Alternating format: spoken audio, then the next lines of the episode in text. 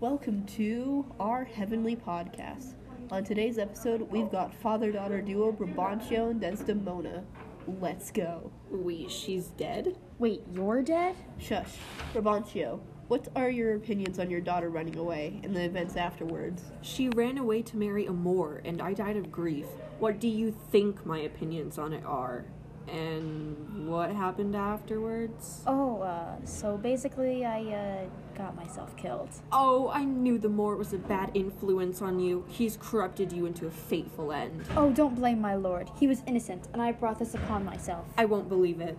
Well, actually, Othello smothered you to death after falsely accusing you of being a strumpet. I knew it. I tried to warn you, Desdemona.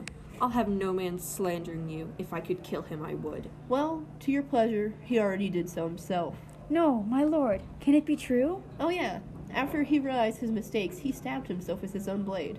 Anyways, moving on. Wait, How do you two feel about Iago convincing Othello to hate and kill those close to him, including Desdemona? Iago did this? Then I think him a criminal for it, and for the ruin of my husband. Even my own god lies to me and makes a fool of my daughter. My honest Iago would never do such a thing to his superiors, both Othello and I. A lie from my mouth could destroy the holy balance of the entire universe. I shall not believe you about Iago. I would put my life before his. I cannot say the same about the Moor. Then you're a fool. Iago berates even his own wife. I see him as the deceitful beast he is. So, Desi, do you blame Othello for your death or the so called honest Iago, as your father puts him? Of course she blames that black horse. Shut up, Brad. This is Desdemona's question. Actually, father, I do not blame Othello. He had his suspicions, which I failed to disprove. He thought me a monster for cheating on him, and his actions were justified. He murdered you after stealing you from me. That's in no way justified. I know my husband. His insecurities got the best of him, and I couldn't help. I failed his wife. His actions cost you your life.